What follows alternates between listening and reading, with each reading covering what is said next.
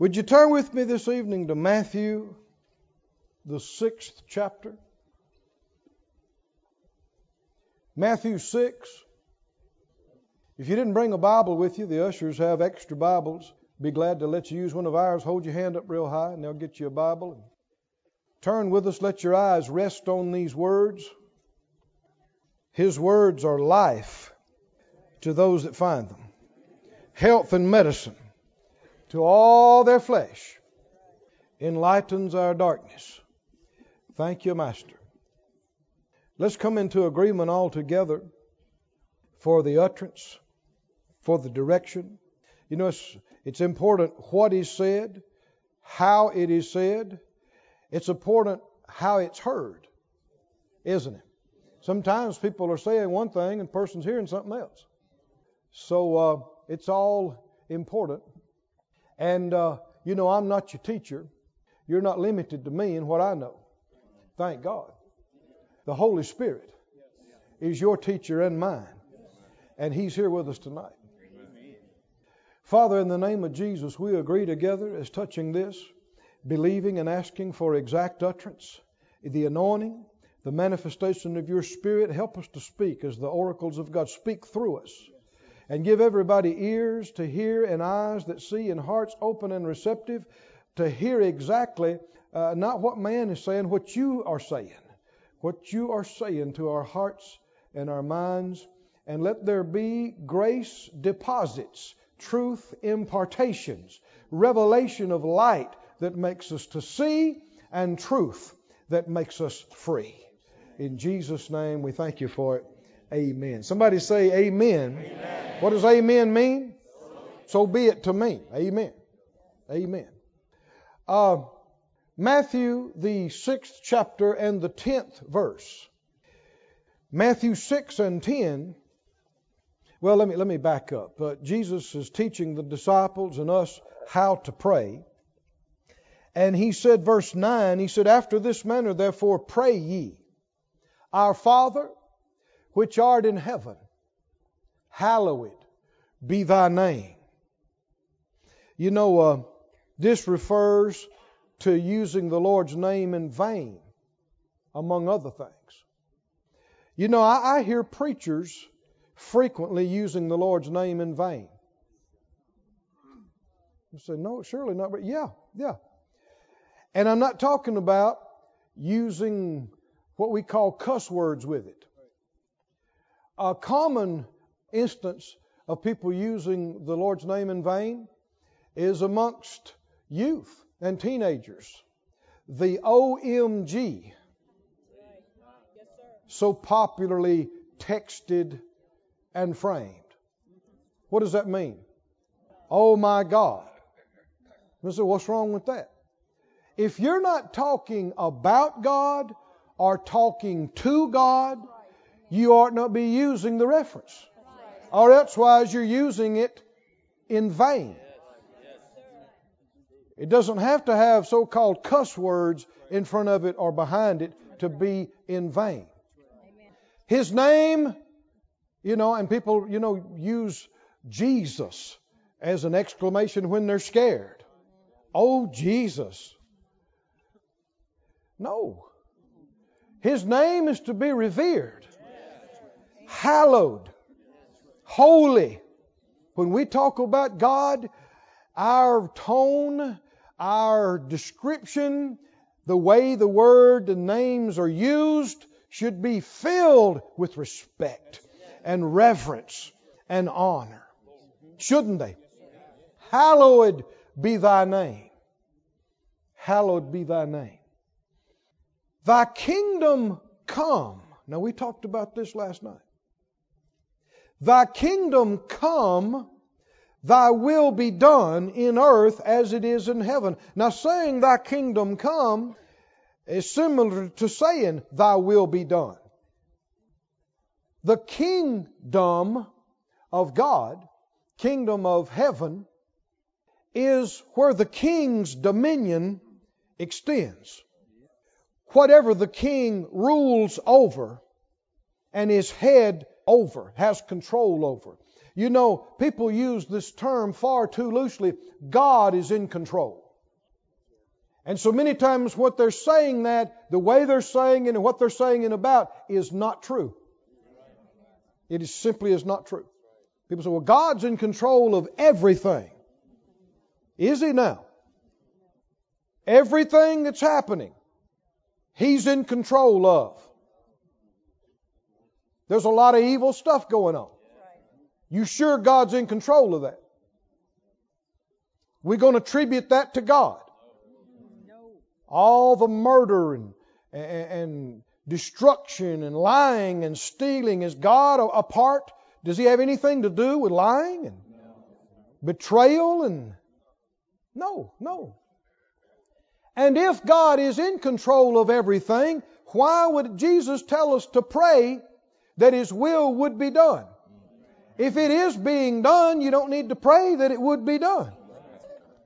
The very fact that He tells you, pray, thy will be done on earth as it is in heaven, lets you know the will of God is not being done in many places all over the planet, because millions of people have not bowed their knee to Him, and His dominion does not include them. He is not their Lord. He is not over them. But in heaven, it's not so. In heaven, He has, His dominion extends to every corner. And He really is in control of everything that's going on. And He said, you pray that the same thing that's happening in heaven happens in the earth. It can begin happening in greater increments, even in our lifetime and in the days to come. But the full measure of it is going to come when there's new heaven and there's new earth and there's no more curse, and God really is in control of everything that's going on everywhere throughout the whole earth. And when He is, we're going to have some of the best weather that you have ever imagined. Some of the best everything. All this too cold, too hot, hurricanes, tornadoes, blizzards, heat waves. None of that's the perfect will of God. He didn't create it that way. All that happened as a result of sin and the fall and curse in the earth. The Bible said when He restores everything, even the animals like a lion won't be a carnivore anymore. A lion becomes a vegetarian. He eat grass. Lay down with the lamb. Children can play with the snakes. Think about running full blast through the growth of the forest, the jungle, and not have to think about stepping on anything that'd cut you. No thorns, no, or anything that would give you a rash. Or just roll in the grass. Just roll in the grass. Jump off the cliff. No concerns about diving into a rock or it's going to be wonderful. It's going to be wonderful. But till we get there, the Bible says we can experience days of heaven right here on the earth. We can experience measures of His will being manifested even in this devil-filled, curse-filled place. Pray, thy will be done on earth as it is in heaven. He goes on, you're very familiar with the rest of the prayer. Well, I might as well read it. Give us this day our daily bread. Forgive us our debts as we forgive our debtors. Lead us not into temptation, but deliver us from evil. For thine is the kingdom and the power and the glory forever. Amen. Skip on down to verse 22. Verse 21 rather. Where your treasure is, there your heartbeat will be also. The light of the body is the eye. If therefore your eye be single, your whole body will be full of light. If your eye be evil, your whole body will be full of darkness. If therefore the light that's in you be darkness, how great is that darkness? No man can serve two masters. Either he'll hate the one and love the other, or he'll hold to the one and despise the other. You cannot serve God and mammon. You can't have two masters. There can't be two things that are first in your life. He said, therefore I say to you, based on what he's already said, take no thought for your life. Say it out loud, you can't have two masters. Can't serve two masters. So the very next thing he says, therefore, I say to you, take no thought for your life, what you shall eat, what you shall drink, for your body, what you shall put on. What's that got to do with serving two masters? Well, what do you serve? What is your master? What tells you what to get up and when you can sit down and what you do on this day and what you can't do on this day? What is your master? What drives you? What propels you on?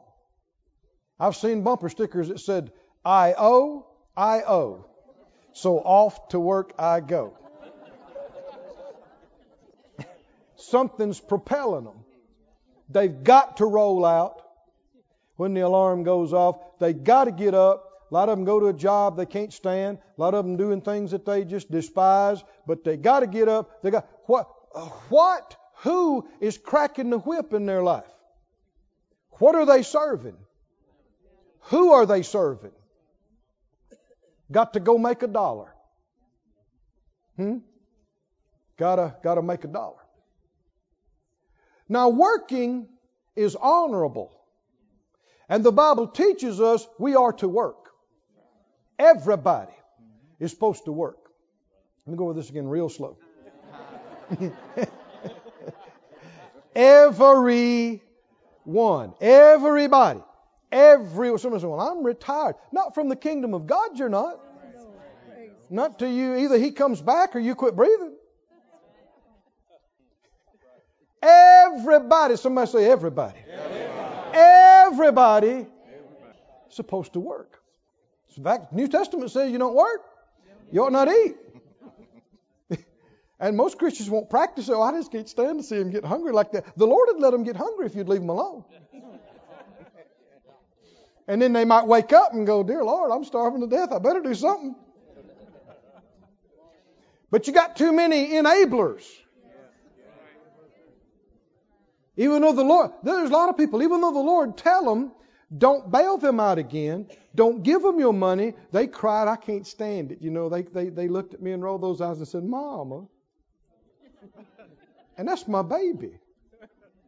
And I just can't stand not to do it. Well, then you love them more than you do the Lord. And that is a problem. I don't know what the people I've had tell me, well, I live for my family. That's what I live for. But then you don't live for God.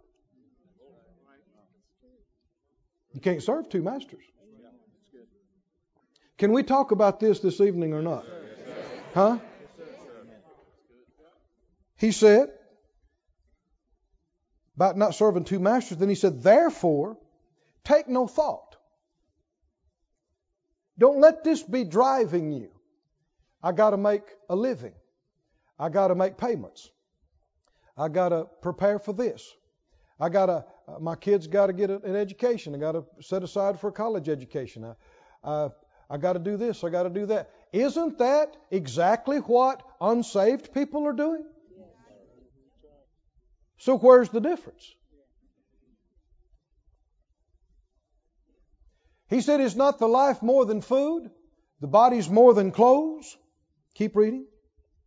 Behold the fowls of the air. They sow not, neither do they reap, nor gather into barns, yet your heavenly Father feeds them. Are you not much better than they?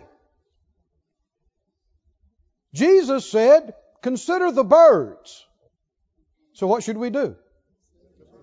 We should consider the birds. What about the birds? They don't punch a clock. Huh? Don't pay no union dues? Huh? Don't get no bills. Right?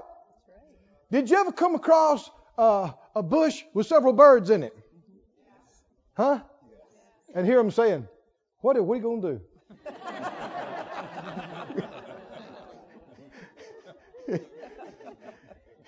You know, it's been a dry year. And the grain, the hay field's just not what it used to be. And I got little ones back at the nest. And if this drought carries on, I just don't know how we're going to feed them. And the other one said, caw. Caw. It's awful. You never heard it, and you never will, because they don't worry. Yeah. What's that got to do with us? Jesus said it had to do with us. He brought it up, and he said, I want you to consider them. I want you to think about them. What did he just get through saying?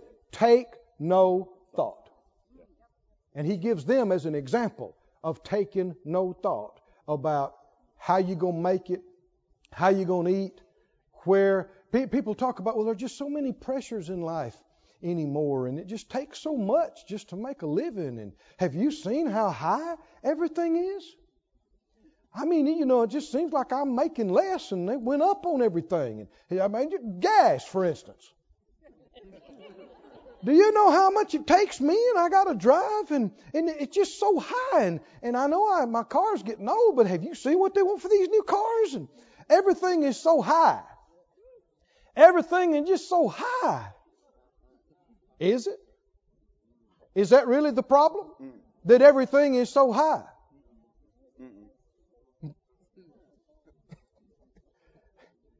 Or could it be that faith is so small? Yeah, that's right.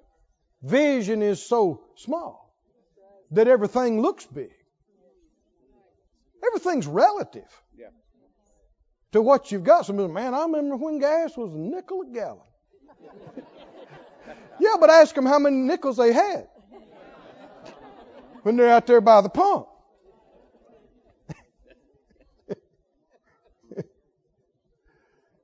You rather gas be a nickel a gallon and you got $1? Or gas be $5 a gallon and you got 100? Which one you rather have? Oh, this is going over big. Can you feel it? Oh, you know why? Because people like to gripe. Christians like to gripe. Why? Because your flesh likes to fuss. Have you figured this out? Your flesh likes to fuss. There's something that your flesh gets out of it. It's like the blues. I come from Mississippi. I think I got some of this in me. I hear blues lick and I want to lean that way. And I know I can hear it. I got some of it in me some way or another. But it's not a good spirit. Why? But why do people like to say the blues make me feel good? Yeah, in a bad way. Why are you blue? You're down. But what is it about your flesh that likes singing the blues, that likes fussing? You know it so.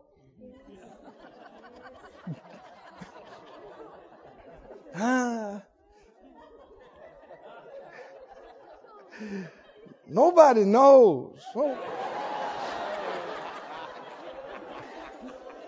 You don't know.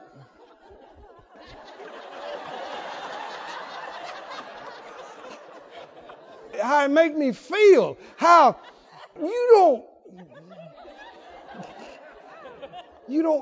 Yeah, and you don't need to feel that way. We don't need to understand how you feel. You need to quit feeling that way.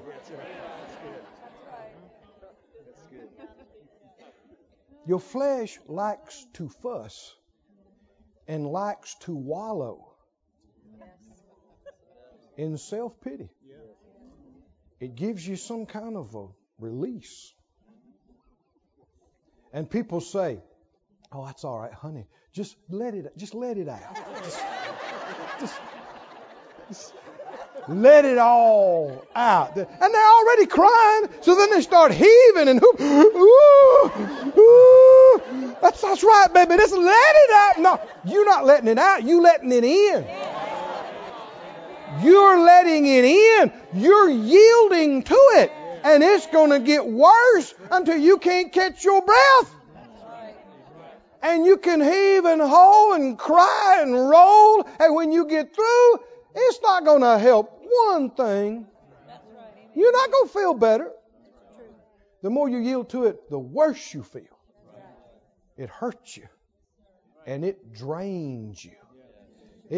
It just like pulling the plug on the tub. It just lets your energy and strength run out.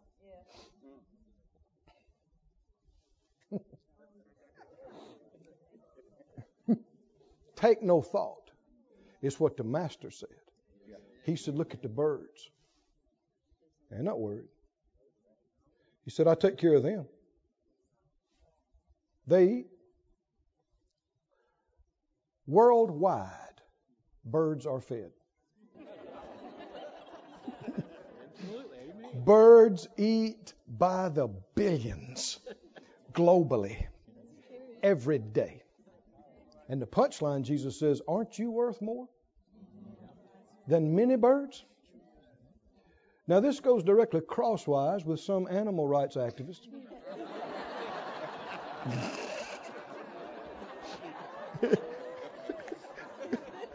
Because a lot of them will throw you overboard to save the fish or the animal, and they say, "Well, no, he's got just as much right to live as you do, and the life form is equal." No, it is not. Jesus said, "You are worth a whole lot more than a lot of birds." I'm going to go with him. I'm going to stay with what he said. Right? Somebody needs to say that. I am worth more than many birds.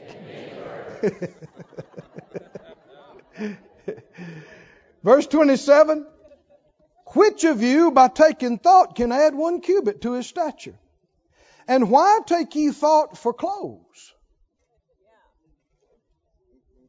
You ever got concerned about clothes? This includes your kids' clothes. You're not supposed to take any anxious thought about eating, drinking, clothes, housing. He said, Jesus said, "Consider the lilies." When Jesus says, "Consider the lilies," what should we do? We should put our mind on lilies. What are y'all laughing about? I'm trying to preach here. We should think about, I'm quoting Jesus, "Put your mind on lilies." What about lilies, Jesus? He said, "They grow." Lilies grow. They toil not. They don't spin. We live in a high stress world. People got syndromes and isms for all kinds of stuff, don't they? I mean, this syndrome and that syndrome, and Mrs. No, Brother Keith, they're not just depressed, they're clinically depressed. Oh, Jesus, that's too far for Jesus. No. Just because you give a fancy name to something doesn't make it any more challenging for the Lord to fix. Right? Amen. It's just more unbelief is all we're dealing with. They don't toil. They don't spin. And yet I say to you that Solomon in all his glory, you talk about a snappy dresser. Solomon must have been. He must have been. But even Solomon in full dress, all his glory, was not arrayed like one of these. Have you ever seen a field blooming with flowers? God clothed that field. He clothed that hill. He did it. And how many hills and valleys throughout the world are clothed every year? Millions, billions of hillsides are clothed every season. Somebody say every season. Every season. New clothes. New clothes. Every season. Every season. I see some ladies smiling. The guys ain't got it yet, but the ladies got it before I finish saying it. New clothes. New clothes. Come on, I'm not making stuff up. That's not last year's flowers on the hillside. Oh, I got the ladies with me tonight. True or not? That is not last year's flowers in the valley. This year's flowers. Every season. New clothes, new flowers, every season. I can hear some folks saying, I'm glad I came tonight. That, right there. That was. Somebody said, oh, that word's for me. Oh, that. New clothes every season. Now, if you say, well, my husband won't get them for me. I tried to tell him. These clothes are out of style. He's not your source. If you're a guy and you say, well, my wife won't buy me no new clothes. Well, she's not your source either. And so much pressure that husbands and wives put on each other is just sheer unbelief. Yeah, that's good. Looking to each other, pressuring each other when they should be looking to God. Yeah. Your children, as soon as they're able to understand, you wean them off of you. Amen. Oh, we need to talk about this. There's guys in here, you got 20-year-olds, 30-year-olds, and you ain't even tried to wean them off of you. And what you need to realize is you're not always going to be around. And there's a whole lot of things, even if you are, you won't be able to do. It'll exceed your ability. Wean them off of you, onto Him, with whom nothing's too hard or too big. Even, young ones, when they get to a certain place, and they say, well, Daddy, I want this, and Daddy, I want that. And you say, well, Daddy will believe with you. They look at you strange, you explain it to them. You teach them how to sow a seed. You teach them how to pray a prayer of faith. And then don't you sneak around and try to make it happen. Don't you do that. That's lying and deceiving. Don't you do that? I taught on some of these things some years ago and got a wonderful letter in the mail a few months later. Was that funny?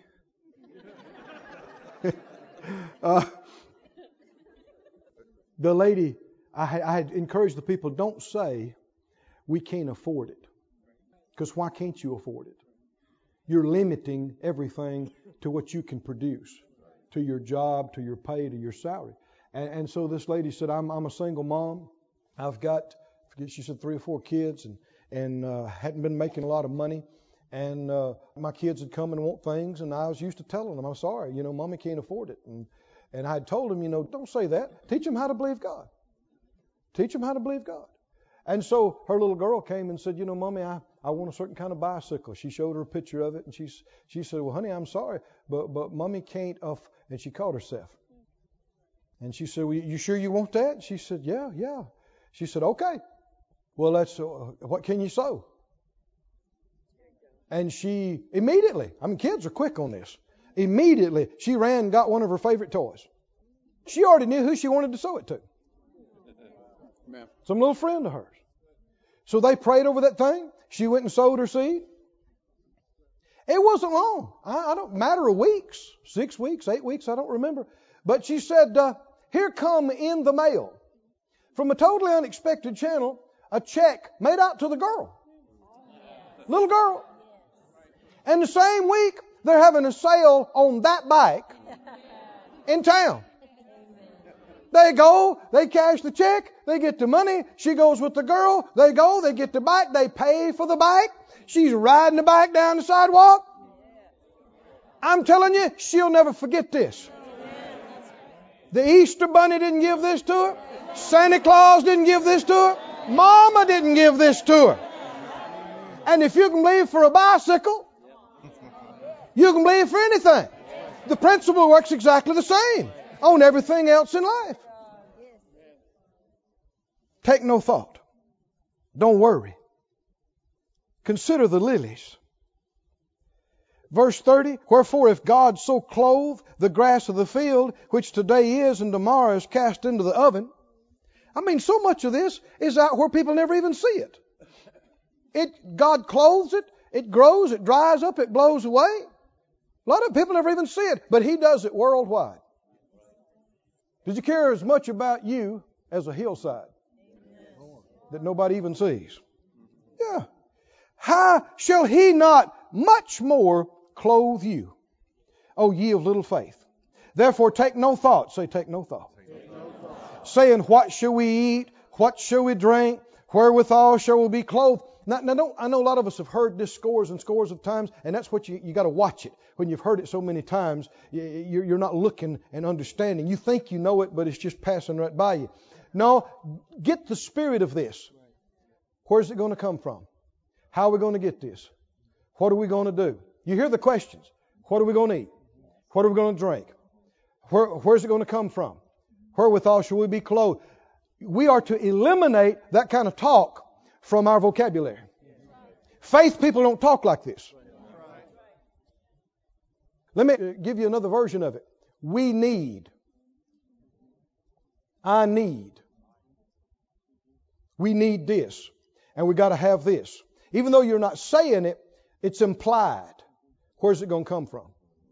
How are we going to get it? And you keep saying, I need it, I need it, I need it. Is there any faith in saying I need it? No. None. No. We've got to have this. And people, I'm about preachers now. They get intense. We got to have this by the end of the month. That means nothing. You are doing nothing spiritually by pounding the table and trying to convince everybody of how much you need it. No faith in it at all. I need. We've got to have. No. God's got it. He doesn't even have to come up with a plan of how to get it to you. He already knows. If you want to tell Him that you need it, that's okay. He already knew, but you can tell Him. And if you want to ask for it, that's okay, but you need to believe He hears you. And you need to believe you receive. And then you need to quit talking about what you need and begin thanking Him for it. I need is the same spirit of this. Where's it going to come from? How are we going to get it? It's a subtle thing, but it's focusing on what you see, and it's walking by sight, not by faith. Say faith things like, we'll have it. It'll come in. It'll be fine. You just watch and see. The Lord has come through for us again and again and again. And you just watch. It'll be fine. Amen. I don't know exactly how, but He'll do it. He knows how. He'll do it. Isn't that better than saying, we got to have this? We got to quit saying that. We got, no. Talk faith. Talk the Word. Talk Scriptures. My God shall supply all my needs according to His riches in glory by Christ Jesus. I have given, and it'll be given back to me. Good measure, pressed down, shaken together, and running over. People will give into my bosom. It's coming. It's coming. I will not lack. I will not want for any good thing. The Lord is faithful. Talk faith. Talk faith. Not need. Talk faith. Talking the need is not faith. That's walking by sight. Talking faith is talking the provision. Talking of the provision. Somebody needs to say it right now. Say, I'll have plenty. I'll have plenty. Everything we need is on the way. Coming in quickly. Abundantly. Easily. Hallelujah. Yeah. You know, the I was getting ready for a service. Oh, this was a year or so ago. And I was, how when you do done things so many times, combing your hair, shaving, whatever, you can think about other things while you're doing that. And I was thinking about some projects and some things that, and I could, by faith, I could see some things coming up that were going to be substantial, and it's going to take more money than we'd ever believed for. And I'm thinking about it and focusing on it, and the Lord spoke to me. I don't mean I heard a voice, but inside me, He said, "Son, you just do what I tell you, and the money is not going to be a problem." Now, I don't know about you, but that went off in me, and I got happy right by myself, and I went around saying it for days. The money is not going to be a problem. What does that mean? It'll come in quickly. It'll come in easily. It'll come in abundantly. Somebody needs to say that. The money. Now, I don't care if this is for you personally, it's for your business, it's for your ministry, your church, whatever, it's projects that you're believing for. As long as you're doing what He told you to do, say it out loud, the money is not going to be a problem. It's not going to be a problem. That means when we need it, it'll be there. Yes. It'll come in easily. Yes. It'll come in abundantly. It'll come in quickly. It's not going to be a problem. We're going to be considering the birds. Considering the lilies. They don't worry. They don't fret. They don't stress. I mean, there are billions spent on people in this country counseling, trying to find out how to deal with their stress. Preachers are some of the worst. We're like, man, the ministry is stressful. Whew. That's stressful. It's tough. I mean, people, they talk about this one burnout and that burnout. Well, man, I know, you got all these people to deal with and all these problems and all these pressures. And it is hard. It'll wear you out. It'll age you before your time. I mean, people talk this kind of stuff. And yet Jesus so plainly said, "My yoke is easy and my burden is light." So if you got something hard, you didn't get it from the Lord.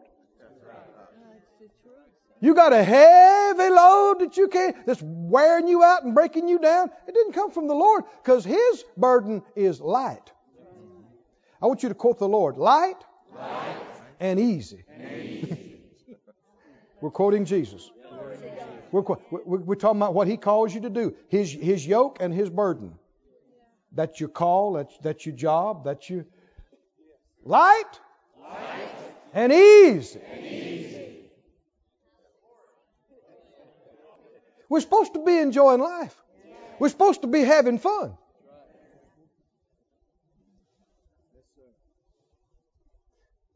Preachers, leaders. One of the worst things you could do in front of your people is be depressed. That's just one of the worst examples you could be.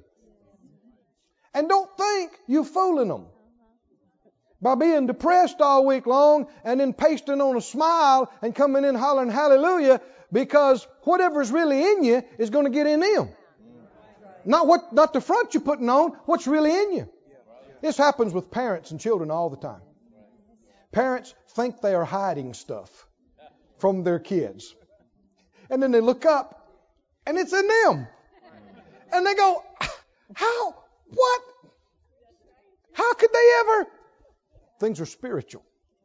Everything produces after its own kind, whether you see it or whether you don't.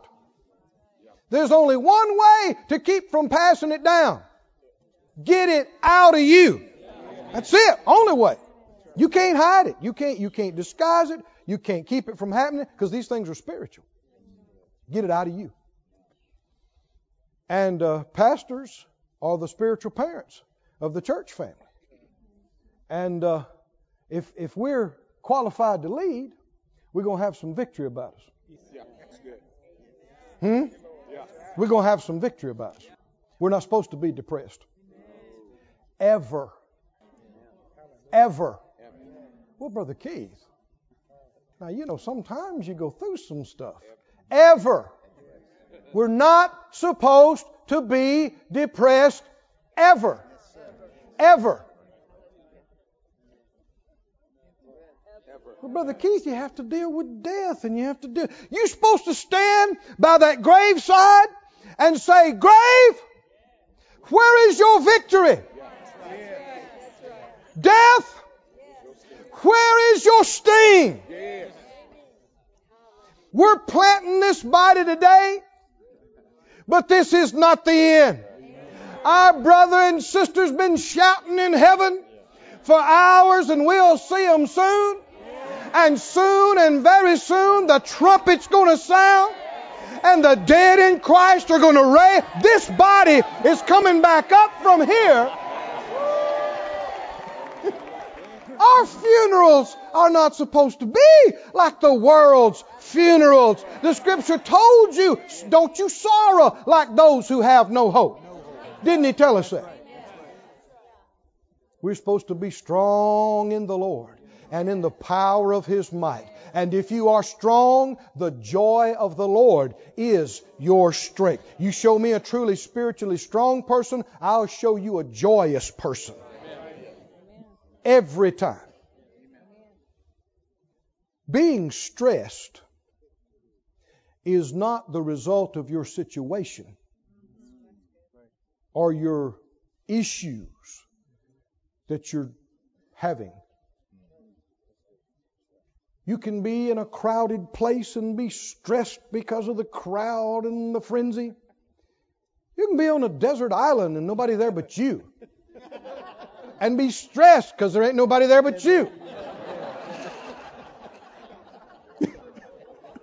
You ain't got nobody to talk to. Neither one is the cause of your stress. Your stress is the result of your response to the pressures. Your stress is what you're doing with it. What we're supposed to be doing is casting all our cares over on Him. Is that right? And keeping our mind stayed on Him. And if we would do that, He said, I will keep you in perfect peace. So if we're not in perfect peace, don't try to explain it. Just admit it and repent. You hadn't been keeping your mind stayed on Him. And if you're carrying a load and stressed and pressed, don't try to explain it and make excuses. Just admit that you hadn't been obeying the Bible and casting your cares over on Him like He told you to. If we walk in faith like we're supposed to, people will think we're naive. They will. They'll look at you and go, look at him. Over there smiling like he had good sense. He don't even know how much trouble he's in. Look at her, sitting over there smiling, praising the Lord. Her life's a mess. She ain't got no sense. No, maybe she's got enough Bible sense to know how to cast her cares over on the Lord. Maybe she's got enough faith to know that she can't fix this, so she best give it to somebody who can. And if he's got it, she doesn't have it. If we'll do it, a lot of our physical problems will go away. Headaches, stomach problems, blood pressure, vascular, muscular, nervous. So much of it is the result of stress. Day in, day out, week in, week out. You know, one of the big reasons the Lord told us to cast all our cares over on Him, we are not designed to handle it. Our systems will break down. Our immune system, our nervous system will break down and quit. You can die from worry. Flat die. Many have. We were not designed to handle it. We are not equipped to handle it. All it'll do is break us down. So let's wise up. I said, let's wise up. I know, you know one reason I know something about this?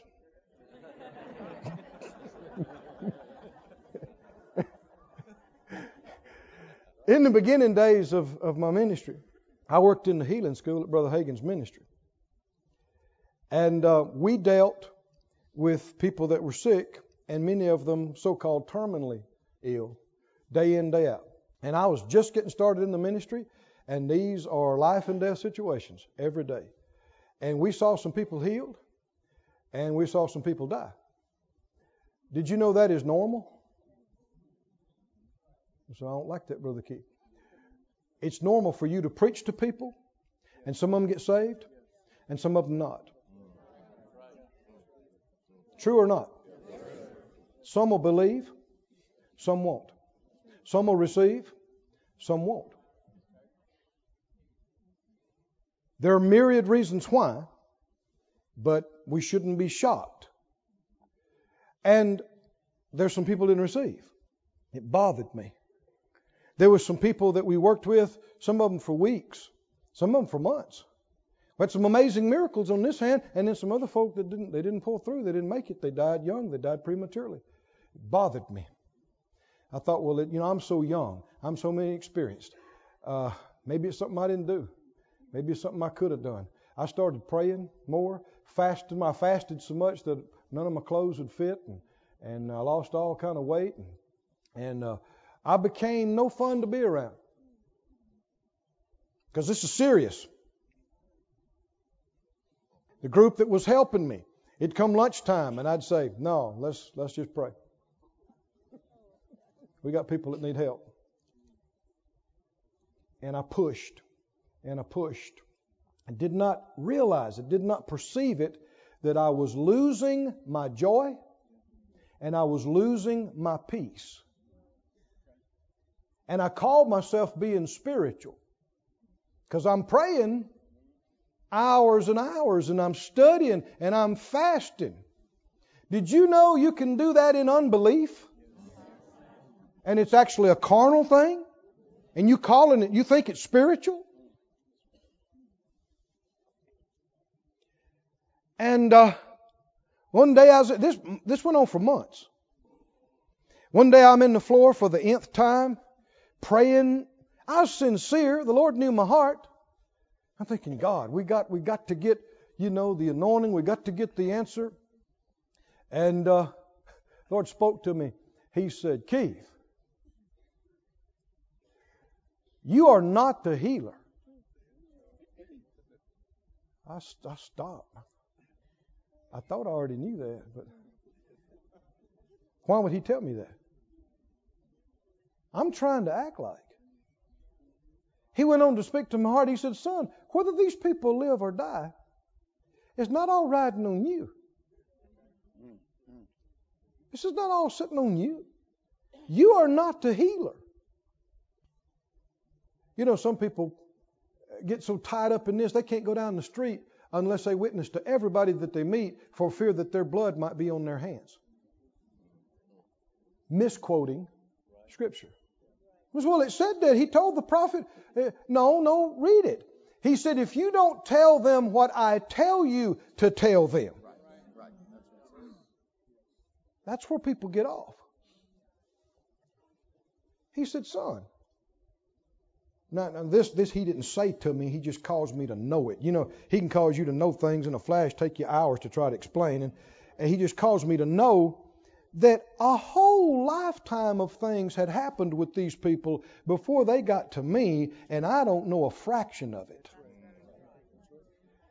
And I can know it's His will for people to be healed and live long. I can know He never fails and never lets you down. But I don't know their side and everything that's going and what they really believe and what they think and what they're going to do and what they don't. And He said, "Son, whether they live or die, it's not all riding on you. What you're responsible to do is preach and teach to them what I give you with all your heart. When you pray for them with all the faith you got. Do what you know to do. And then you walk out of here. You cast the care of that over on me. And you go out and you enjoy your salvation. Yeah. Elsewise, you're a poor witness for me." See, people are carrying things, acting like they're the Savior. Acting like whether this church makes it or not, is riding on me. It's all up to me. People don't realize what arrogance and pride that is to say, man, if I wasn't around here, this place would fall apart. It might run smoother.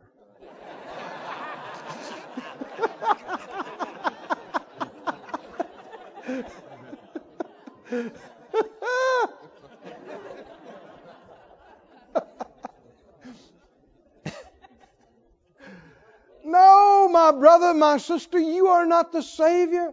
You are not the healer. You are not the provider. Everything is not sitting on your little shoulders as to whether people make it or not. No, you're not God. All you're responsible to do is what He gives you to do. You tell what He gives you to tell. You pray what He gives you to pray. And then you cast the rest of the care for that whole situation over on Him, and you go out and be happy. Come on, you go out and be happy. You have some joy, have some peace, be the kind of person that folks want to be around. Let me tell you the test. Do little kids enjoy being around you? Because they don't go for no grumpy grumps. They like to play and have fun. And if you don't want to have fun, then they're looking for somebody else.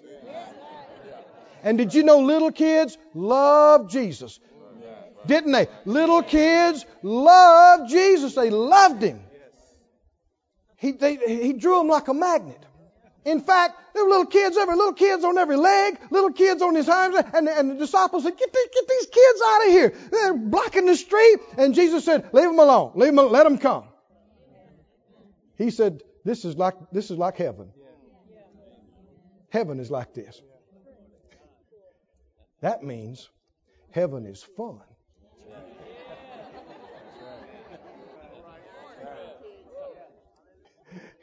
I should be seeing smiles everywhere by now. No frowns. Man, you don't know what I'm dealing with, Brother Keith. Then you ain't been listening to a word. Come on.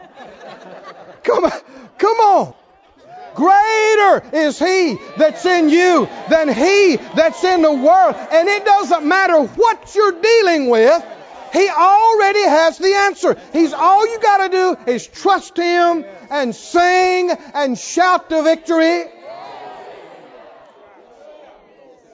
Come on, think about the children of Israel standing there at that Red Sea and Pharaoh and his chariots bearing down on them. It looks like a hopeless situation. The proverbial between a rock and a hard place. And what did the Lord say? You're not even going to need to fight. Just stand and see the salvation of the Lord. Just believe me. Rest. Faith is a rest. Rest in me. Come on, in your spirit right now. Just lean back. Oh yeah, that's it. Lean back on the everlasting arms. And somebody needs to say, I'm going to make it. I'm going to make it. I'm coming through every trial. I'm coming through every test. Yes, He always causes me to triumph. Glory to God. Whoo! Not going to worry. Not going to worry. I'm not going to fret. Some of these things are sticky, man. They come to your mind 1,000 times in a day, but you got to grab them and cast them down 1,000 times in a day and say, no, I refuse to worry about that. No. The devil's a persistent cuss. Ain't he? Yes. I told Phyllis the other day, I'm not going to feel a twinge when he gets what's coming to him. I'm just going to say, the Lord is righteous. Yeah. Sorry, devil. But one of the ways he's so sorry is by continually trying to discourage us. And he tries to keep us from realizing it's Him. He brings thoughts and feelings to us. And one of His favorite things is, not this time. No, it ain't going to work this time. And one of His favorite things is, what are you going to do? What are you going to do? Sometimes you wake up, your eyes are barely open. He'll say, what are you going to do? Well, give me a chance to get my eyes open here. What are you going to do? I mean, the church needs money and the project needs money and you got to pay bills and you got this coming up. I mean, this is the end of the week. What are you going to do? And I see knowing looks all across the crowd. You have heard this before. What are you going to do? And if you're not smart, you'll listen to that a while and then you'll go, what are we going to do? And oh man, he's got you now. If you'll talk that another few days, you're in trouble. What are you going to do? What are you going to do? What are you going to do? Brother Hagin used to say this, if the enemy can keep you in the arena of reason, he'll defeat you every time. But if you keep him in the arena of faith, you'll defeat him. You'll win every time. And that's what he's doing when he says, what are you going to do? He's trying to get you to reason about this thing.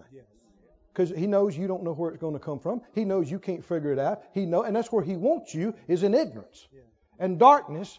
So he can get you scared, get you fretting, get you upset, get you in total fear. And then your fears can come on you. Lord helped me one time with that specifically. These thoughts are coming to me. What are you going to do? What are you going to do? What are you going to do? This went on for 2 or 3 days. You know, not every second, but all through the day. And finally, thank God, the Spirit of God inside me spoke up. I don't mean I heard a voice, but he said, why don't you ask him what he's going to do? You know, that's how Jesus operated when the scribes and the Pharisees said, you know, tell us by what authority you do these things. He said, well, why don't you tell me this?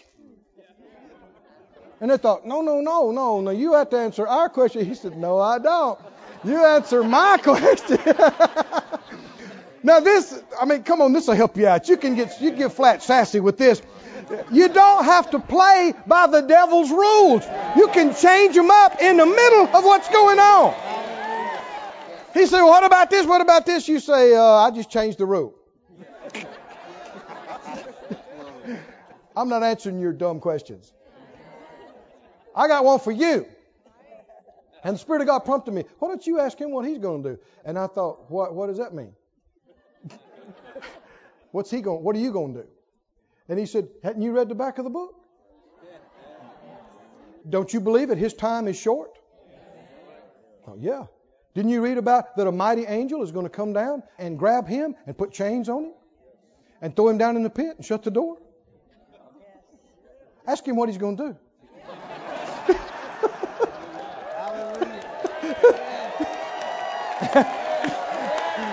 And I got sassy. I thought, yeah, bad boy, what are you going to do? You worried about me? Are you concerned about me? I'm saved. I'm saved. You worried about me? Worst case scenario, if I never received another thing in my life and fell dead right here, I'm saved. I'm out of here. I'm going to be with Jesus. What are you going to do? The time is short. Tick, tock, tick, tock. What are you going to do? Your time is running out. Devil boy, what you going to do? What you going to do? You know, people are getting saved around the planet by the millions. They are getting saved. They're getting filled with the Holy Ghost. They're learning about authority in the name of Jesus. They're taking authority over you. You are losing this thing. What are you going to do? You know, he won't hang around because he don't want to hear that. He'll be gone. But I'm just describing a way to keep from yielding to that unbelief and darkness, and to don't talk about what you don't know, talk about what you do know. And you'll stay in the light. Whew. He said, verse 31, take no thought, saying, what shall we eat?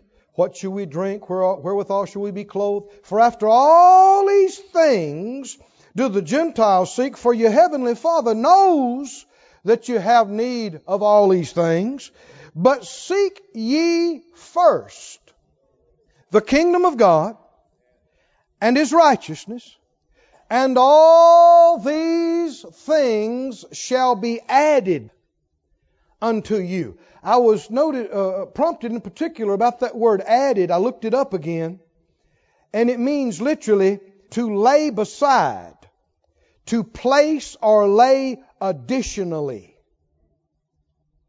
All these things, what you need to eat, drink, wear, live, drive, will be added, will laid beside you additionally. Additionally to what? To your pursuit of the kingdom. Now, even so-called Word and Faith people have separated them. And they just said all these things will be added to me, and they shout about that, but they don't focus on the first part. If you're not seeking first the kingdom, you don't qualify for all the things to be added to you. I mean, you don't need tons of money so you can lay up and watch vulgar TV all day and do nothing. What do you need added to you? So you can sin and be goofy and lazy? No, it's the people that's doing something. And that are willing to do something, that need all the resources added to them so that they can do the fullness of it. And he said, all you got to do, don't you worry your little mind any more than a bird or a hillside. This is one area we need to be bird-brained. We need to be bird-minded. Did you get this or not? I mean, when somebody starts talking about all the bills and all the stuff, you need to get this strange blank look on your face.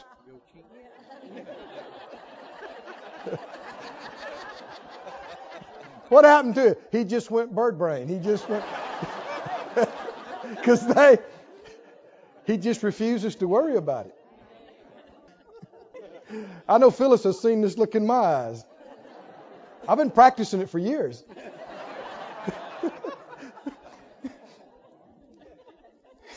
It's very important to get good at it. I'm serious. Why? Because if people start trying to push you on anything, or you got to do this, or you got to make this happen, or you got to produce that, then you need to get that faraway look in your eyes and just smile and see a hillside with flowers on it. You went to your bird place. You went to your lily place. You went to your happy place. I like what Brother Copeland and Brother Jesse Duplantis were doing a broadcast one time. And Brother Copeland asked Jesse, he said, what do you do, Jesse, when all these TV bills come in? And I mean, because they were getting big. And Jesse, he reared back. He said, I say, Jesus, you got mail.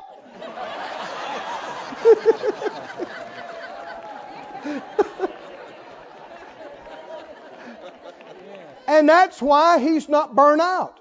That's why he's still got joy. That's why he's still going strong and getting stronger. But you start taking the care of it on you. You start staying up night thinking about it, trying to figure it out. And you come in and go, we got to have. And I need y'all to get with me. And if you start taking the care on yourself and start taking the pressure on yourself, you'll also start putting it on other people. You'll do it. And it is absolutely wrong. It is an abuse of their trust and your relationship. People do it all the time. You shouldn't be surprised in the world, but we should do differently. People come in, it's like the old comic strip. I'm sure some of you heard or saw that the story about the boss jumps on the guy, and he comes in and jumps on his wife, and she jumps on the kids, and the kids kick the dog, and the dog goes bites the mailman.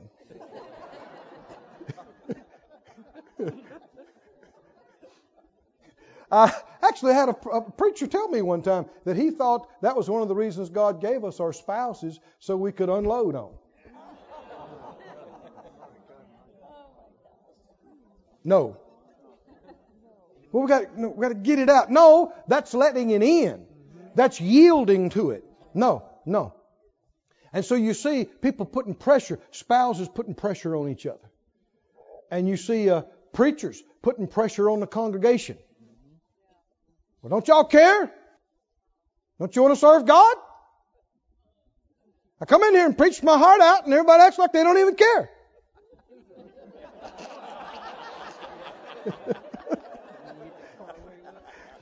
Don't y'all understand? We got bills. Y'all are not giving. You need to give. They are a reflection of you.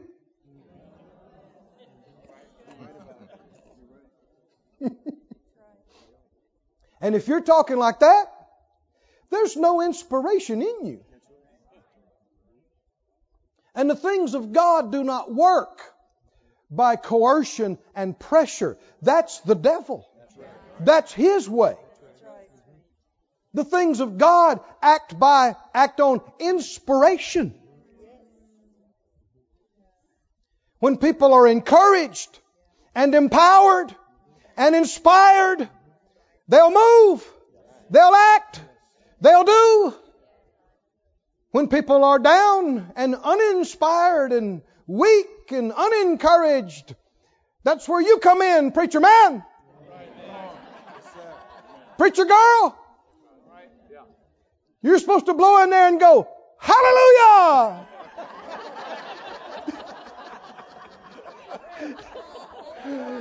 Let me tell you, it's miracle time. Miracle time.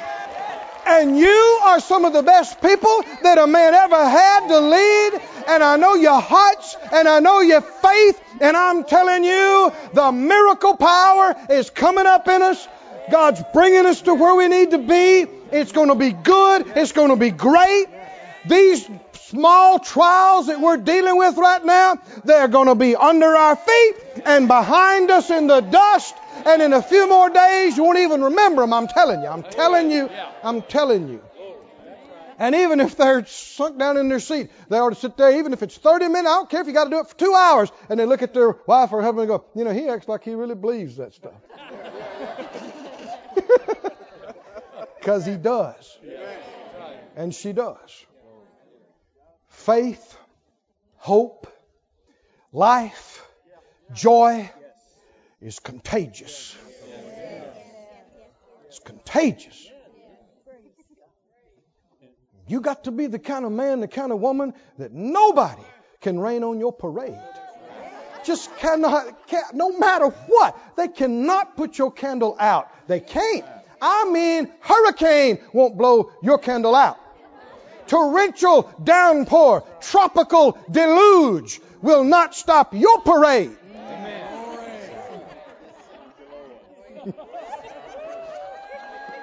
Because you got the same spirit of faith. Come on, that was in David when he faced Goliath. The same spirit of faith that was in Elijah when he faced down those prophets of Baal. The same spirit of faith that was in Jesus.